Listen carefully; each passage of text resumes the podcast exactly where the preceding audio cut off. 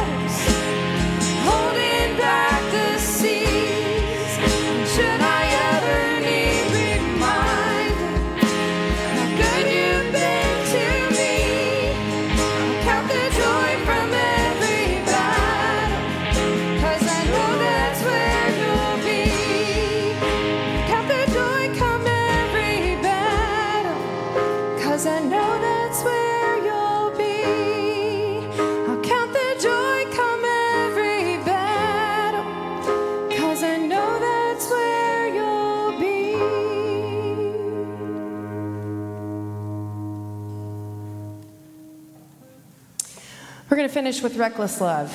I hope you've heard it. I hope you know it. I hope if you don't know it, you learn it today and the words sit in your heart and that you know beyond a shadow of a doubt that God has this overwhelming, never ending, reckless love for you.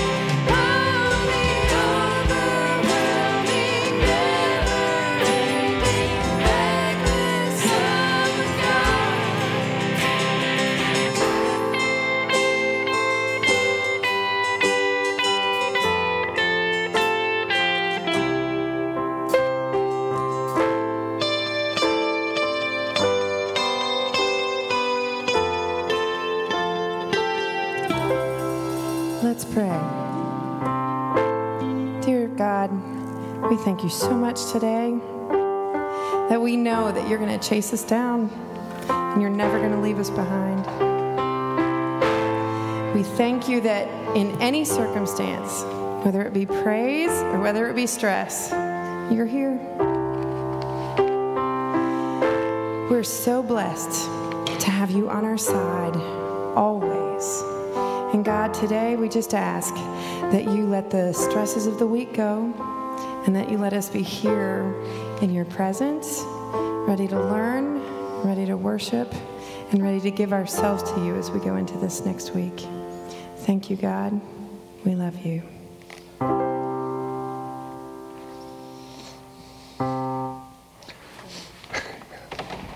May be seated. Good morning.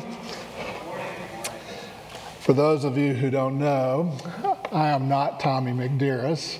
Uh, I got a call uh, last night about during the third quarter of the ball game, go Hokies, and uh, Tommy had uh, tested for COVID, so uh, positive, and so uh, I'm pinch hitting this this morning. But it's good to have you here uh, this morning as we worship together as the, the people of God. I was telling somebody earlier that this is uh, uh, only the second time we've held this service. Uh, uh, during the pandemic, uh, we didn't have uh, the contemporary service, so we're starting it back up. I'm glad that you're you're here the, this morning. Glad to have those who are also online uh, joining us uh, for worship.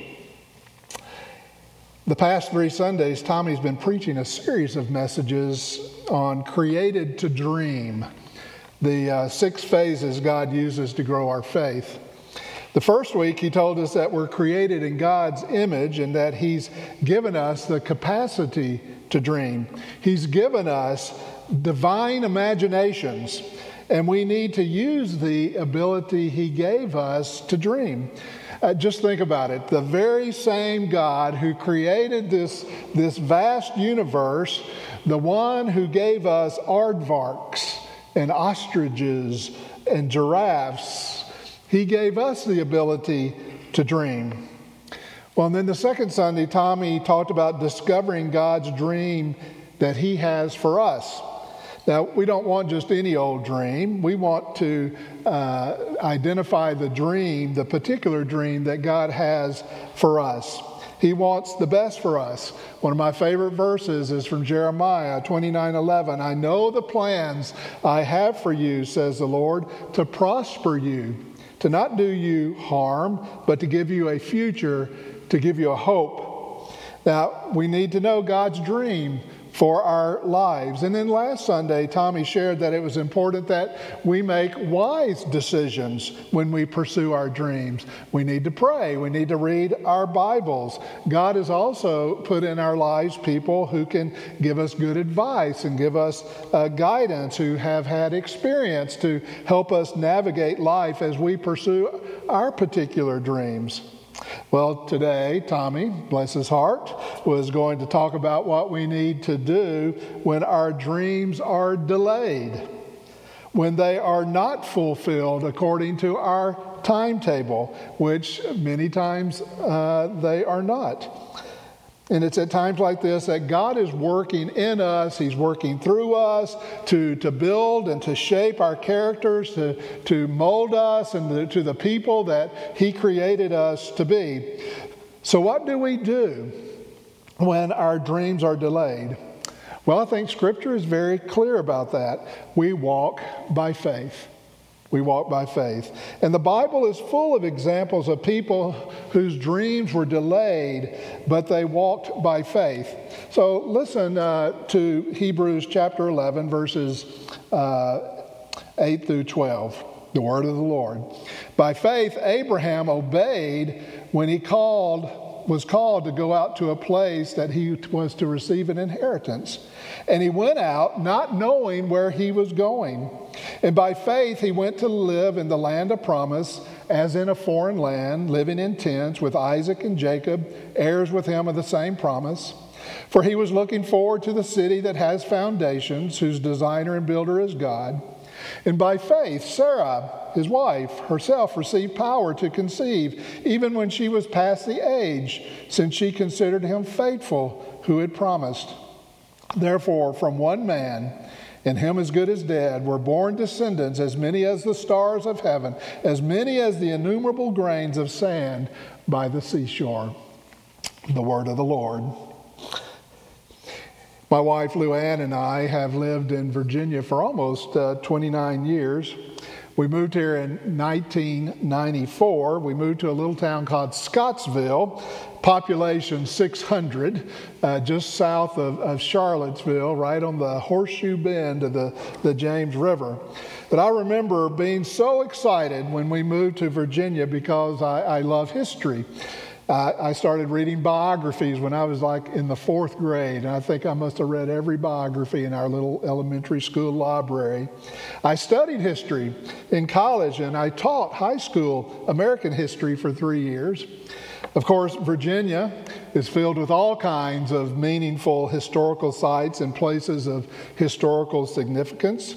Uh, Scottsville, which is in Albemarle County, uh, where we lived for 12 years, had some important historical roots dating back to the, the 18th century, not the least being that, that Lottie Moon, the uh, famous Baptist missionary to China, was born there. In fact, her family founded Scottsville Baptist Church in 1840, uh, where I was the pastor, and uh, it was her hometown church. But uh, Al- Albemarle County is also, of course, where Monticello, the home of Thomas Jefferson, is located, and uh, Mr. Jefferson's uh, influence is ubiquitous there, as you can imagine. But when we first moved to Scottsville, I spent a great deal of time just wandering around.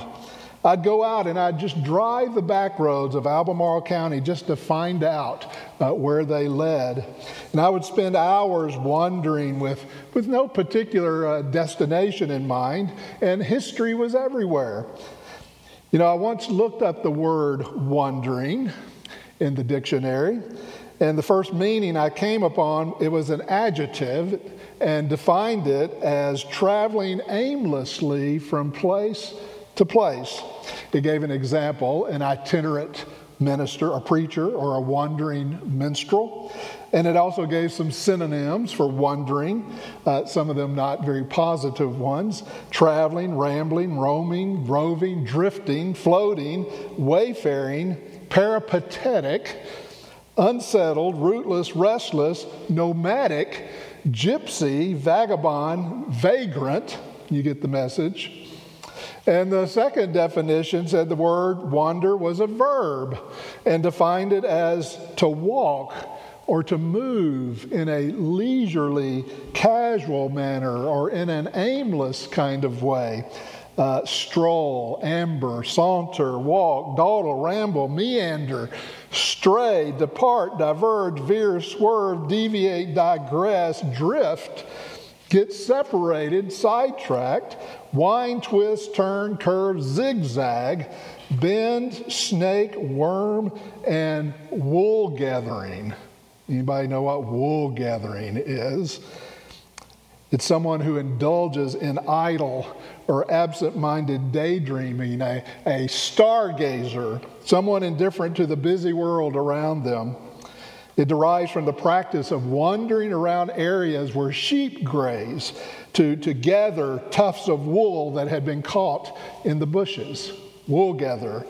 So, obviously, wandering or to wander can be a positive action or it can be uh, viewed as a negative one. But in our scripture lesson for today from Hebrews chapter 11, the writer is sharing what has come to be called the, the roll call of faith. And he begins by saying at the beginning of chapter 11 that faith is the assurance of things hoped for, the conviction of things not seen. And he goes on to list many of the Old Testament saints who, who demonstrated faith in God. He, he mentions Abel and Enoch and Noah and Moses and Rahab and, and Jacob. He says he doesn't have time to mention uh, everyone and to detail how they demonstrated faith. He says, What more shall I say? Time doesn't allow me to tell of Gideon and Samson and David and Samuel, the prophets who endured all kinds of trials and tribulations, mockings and flogging and chains and imprisonment. Some were stoned, sawed in two, killed by the sword. They were destitute and afflicted and mistreated, wandering in the deserts and the caves and the dens. And he concludes by saying, All of these though commended for their faith, did not receive what was promised. You know, one of the great characters the writer mentions is Abraham. He says Abraham obeyed when he was called to go out to a place that he was to receive as an inheritance. And he, he went out not knowing where he was going. By faith, he went. Of course, the whole account of Abraham's life is detailed in the, in the book of Genesis. It's a remarkable story. Abram, as he was first called, and his wife Sarai are they're living in the land of Ur and are called by God to leave the land of their birth in order to travel to a place where they had never been, and they had no clue where it even was. It eventually became known as the Promised Land, but that was much later.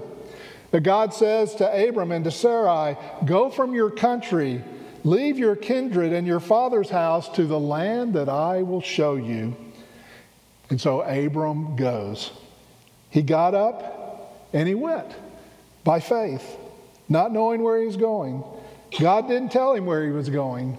He's just said, Go from where you are, and I will show you where you're to go. Just start walking. And by faith, Abraham obeyed. Now I can only imagine what the neighbors must have been saying. I think it's safe to say that most people like to know where they're going before they set out on a trip or a journey. Most people, at the least, want to know the destination of their journey. They want to know where they're going to end up. Yes, God did tell Abram that he was going to show him where to go, but Abram had no idea where that was, how long it might take him to get there. He only know, knew that God had told him to go and he would show him the way. Now, I don't know how God did it, but he must have, at the least, uh, pointed in the, in the right direction. Uh, go that way. Take your wagon train west, young man, and don't worry, I'll show you where to go. All we know from Scripture is that Abram did as he was told. By faith, he started walking. Now, in the Celtic Christian tradition, wandering was a very powerful practice and it shaped much of their vision of the, the Christian life. And they had a unique term for this. Uh, it's in Latin, it's peregrinatio pro Christo, the call to wander for the love of Christ. The call to wonder for the love of Christ. Simply put, the Celtic Christians believed that wandering was an invitation to just let go of their own agendas and then to discover what God was, where God was leading them. And they would uh, sometimes set out from home without any destination, often getting to a, a small boat with no oars or rudders, or, and just surrender themselves to the wind and the ocean what they called the currents of divine love. The river or the sea would then take them to places that they had not chosen for themselves. And in this manner, God became both the destination and the way.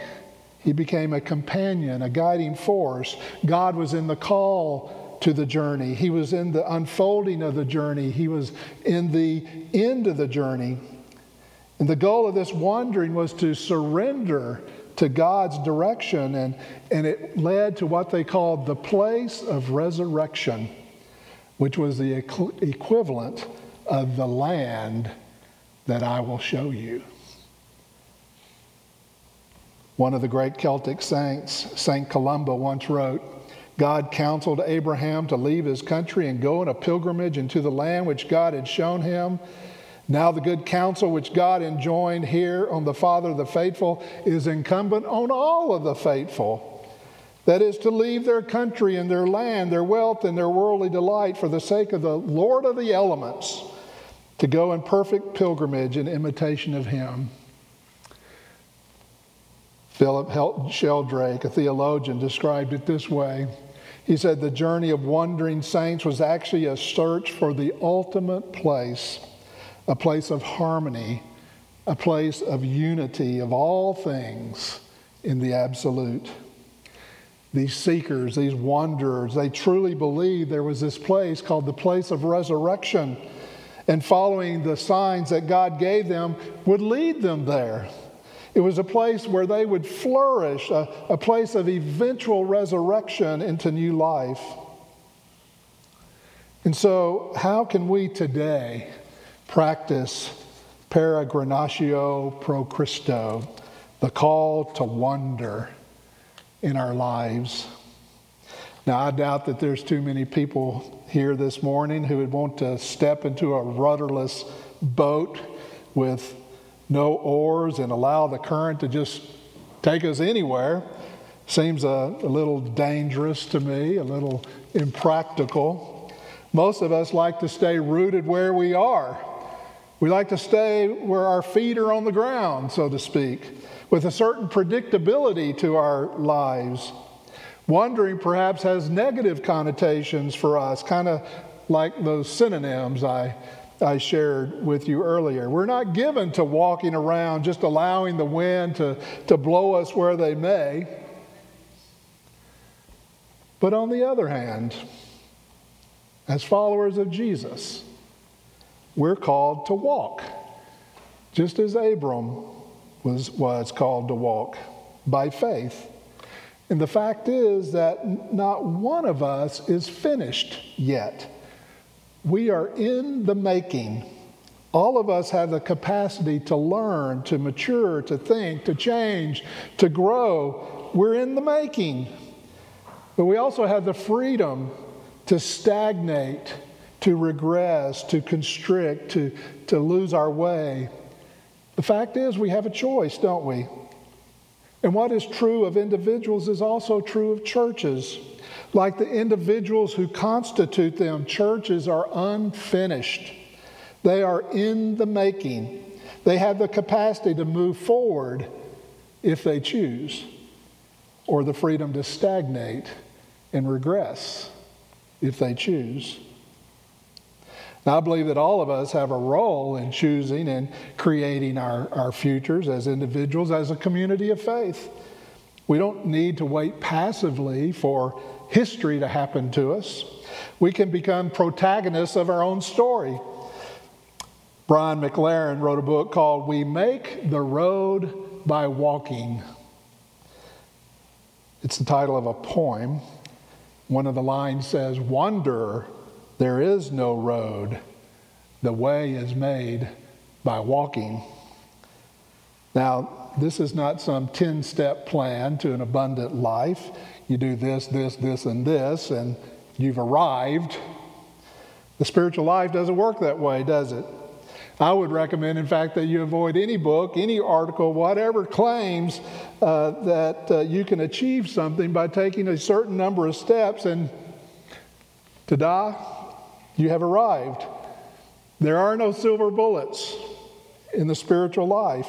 We're talking here about a way of life that calls us to a deeper, a more radical trust in God and to realize that the way is made by walking in faith. Each step that we take on the spiritual journey, we are shaped by listening to the divine presence who calls us forward. He gives us the direction to take, the choices to make, and how much control we're willing to yield to Him, like Abraham. So, what does it mean? What does it mean to wander when it comes to walking by faith and not by sight? I think it means that we're open. We're open to fresh ideas, to new possibilities, to developing unfulfilled potential, to discovering new resources to bless and inspire and enliven our walk with Christ. Wandering calls us not to shrink back from the unknown, Now, what, what if Abraham had, had done that? God is calling us to go, to move forward, to walk into the future with faith, with hope, and love. And the road we're called to walk on is the one that is made by stepping out in faith into the future that God wants for us. You can call it what you want to. You can call it the abundant life, the place of resurrection, the promised land, but whatever you call it, it's the place where God wants you to be so you can be a blessing to Him and a blessing to others. Faith is it's stepping off of the map of what is known and it's making a new road by walking into the unknown. It's responding to God, God's call to, to adventure, to wonder. You know, there's been a lot of talk in the past few years, especially since the pandemic, about the decline of the church and how fewer and fewer people are responding to the gospel. And I think that's true. There's no disputing it. There's a lot of doomsday rhetoric about the church in America predicting its, uh, its demise. The church is sinking. We're all doomed. And the numbers don't look good. Denominations regularly report widespread decline. The so called nones, those who profess no church affiliation, is the fastest growing segment of American religious life. Thousands of local congregations are closing annually. New church plants fail at an alarmingly high rate. Financial crises threaten to overwhelm many local churches. Megachurches even report that the vast majority of their growth comes from attracting members from other congregations. They're not attracting new converts. The prevailing opinion about the viability of the local church in America is decidedly grim and gloomy. On the other hand, I believe that the church is in many ways in the same position as the early church the first century church, I believe there's never been a richer opportunity. There's never been a more compelling need. There's never been a more invigorating challenge than, than what the church is facing today. Now, if I read Scripture correctly, and I believe I am, the church of Jesus Christ is not going to fail. It's not. At some point, the church will eventually emerge from its decline to rediscover authentic community, witness, and vibrancy. Now, how is it going to do that? I don't know. When is it going to do that? I don't know that either. No one does. But I believe it will happen because I believe in my heart that Jesus told the truth when he said that the church would endure forever. Now, there's a woman by the name of Phoebe Venable who writes a regular newspaper column about a variety of topics. But in one column entitled Gloomy Predictions Overlook Change, she noted that, I quote, it's not uncommon to hear reports that say if something continues on its current path, the result will spell disaster. These reports take a current trend and they extrapolate it into the future to arrive at a devastating conclusion. She goes on to say that doomsday scenarios usually overlook one vital truth things can change. Those who make straight line projections about the future fail to account for such things as innovation or creativity or God inspired change that we cannot see today. And she goes on to talk about the great horse manure crisis of 1894. How many of y'all have heard about the great horse manure crisis? Okay, here's a little history lesson here, okay? The primary form of transportation by the late 1800s was by horse. But by the early 1900s, the number of people living in cities had doubled, while the population of horses had more than tripled. London was the largest city in the world in 1900. It had 11,000 horse drawn cabs. There are also several thousand buses, each needing 12 horses per day. The horses produced large amounts of manure. And the streets of London began to fill with this malodorous byproduct. And in 1894, a writer for the Times of London predicted that in 50 years, every street in London would be buried under nine feet of manure. Well, as always, necessity bred innovation. Horses were replaced by motor vehicles. Well, Phoebe Venable's point is well taken. Things may look grim, they may look bad, but this is no time to relax or give in to temptation to dismiss facts with a naive belief that all will just work out for the better. If we sit around and do nothing, we'll be up to our necks in manure. Every congregation needs to take a fearless look at itself and admit that the future, yes, is grim without significant God inspired creativity, innovation, and retooling. Fear may be the starting point for change, but it must soon give way to God inspired hope and hard work if we're to endure. You know, motor vehicles didn't just drop out of the sky, did they? They came about because entrepreneurs and inventors painstakingly tried and failed with hundreds, if not thousands, of ideas. And the same will be true for new life in our churches that our churches will embrace. It'll come one step at a time. It will involve change. It will require pain. There will be failure. And it will require great humility. But thankfully, the church comes from a long line of those who defied conventional wisdom. They were willing to adapt to the unexpected. Noah, Abraham, Moses, Mary, Paul, our forefathers, our foremothers, they personified the idea that an uncertain future could be faced with confidence if they followed the Spirit's leadership. Some people have written off the church. Is it too late? Is the situation too far gone? And what about our individual lives? Have you ever felt that it was too late? Things were so awful that they could never, ever get better, that we could ever recover? Well, getting back to Abram and Sarai, they felt the same way at one point. Like many couples, they dreamed of having children, but the years passed and, and no children came. They had even received a promise from God that they would become a great family and, and all people everywhere would be blessed through their descendants. But there was one problem there was no descendants. They were far too old to have children. You can imagine how they must have felt. It was just too late. They even received assurance from God that they would have a child. And how does Sarai respond? She laughs.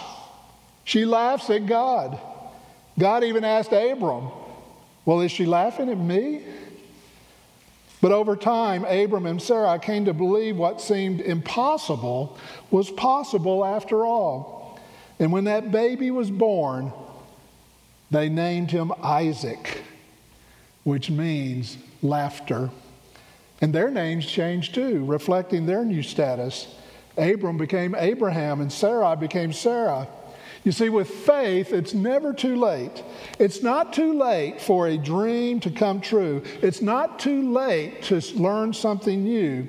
It was true for Abraham and Sarah, and it's true for us today if we follow in their footsteps. We still have the capacity to learn and to think and to grow and to discover. And we need to embrace the spiritual practice of wondering. We need to be willing, as Abraham and Sarah, to set out on a journey of discovery, not knowing the way or the destination, other than that God has told us that He's taking us to this place that He will show us the place of resurrection. You know, one of my favorite stories, getting back to history here, is about Daniel Boone, about his wanderings in the wilderness of Kentucky. He was constantly trying to find new lands for settlers to build better roads. One day, someone asked Boone the question, Well, did you ever get lost in the wilderness? Boone pondered the question for a few moments and then he replied, No, not exactly lost, but I've been bewildered for days on end, once for more than a week, but I kept going on. I kept going on. And that's what we need to do. We need to keep going on, confident that God will give us the necessary strength for the journey until we arrive at our destination. You know, even Moses and the people of Israel had a wilderness experience. They wandered all over the place for decades, and it wasn't pretty. It was downright awful. But throughout all the long delays, all the many disappointments, all the repeated failures, they learned to live totally before God, trusting Him to provide as they made their way towards the promised land. Now, it may seem too late to keep hoping. It may seem too late to keep trying. It may seem too late to keep learning, to keep, to keep growing. But in God's time, it's never too late. We need to get up and to wonder. We need to try something new. We need to be creative. We need to develop fresh ideas. We need to explore new possibilities. We need to realize unfulfilled potential. We need to discover new resources to bless and to inspire and to enliven our walk with Christ. Wandering calls for us not to shrink back, as I said, from the unknown as individuals and as a church. What if Abraham had not done that? What if Moses had decided not to trust God and allow him to use him to lead the Hebrew people out of Egypt? What if the Hebrew people had given up in the wilderness? What if Caleb had not had a different spirit and he had come back from spying on the people of Canaan and he had agreed with the other spies that it was impossible, impossible to enter the promised land? Instead, he gave a good report. And what if the Old Testament prophets had given in to popular opinion? What if Joseph and Mary had responded, not responded in faith to the seemingly impossible? What if Jesus had not endured the cross? God is calling us to go. He's calling us to move forward. He's calling us to walk into the future with faith, with hope, and with love. And the way is made by walking in faith.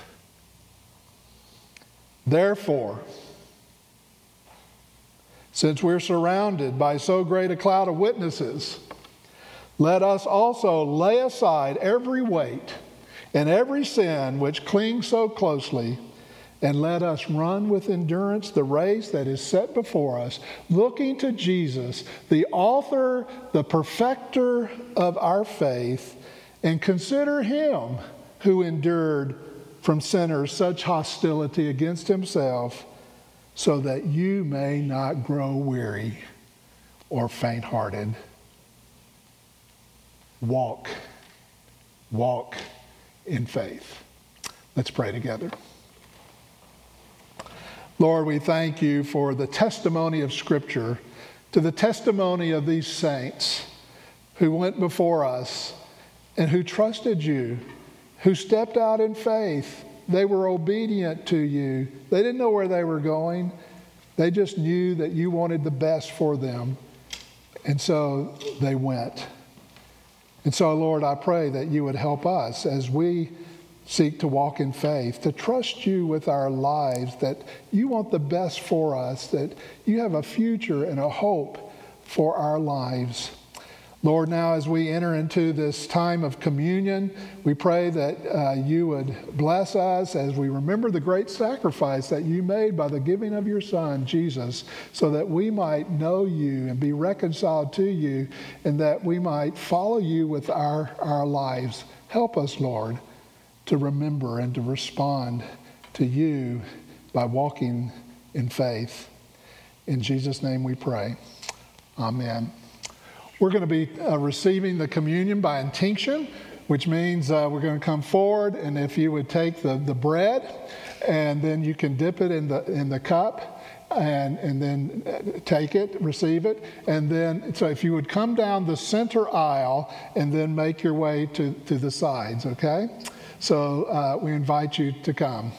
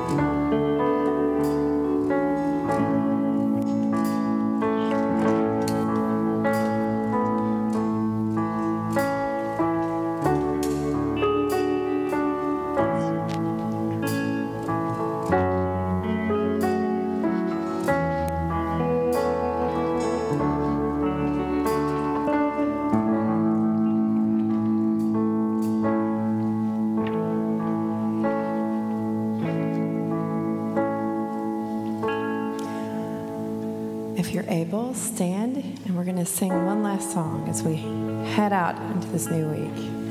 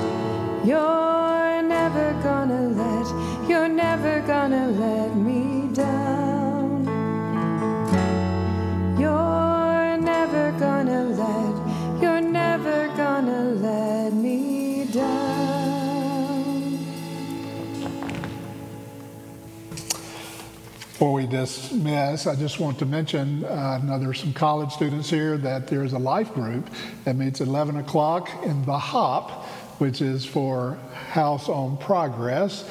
Eric Cross here is one of the teachers, he and his wife Katie. And uh, so if you want to go to that class, uh, you can just follow, follow Eric uh, there. But glad that you're, you're here today. Thank you for coming out. Hopefully, it's been a great time of worship together. Bless you.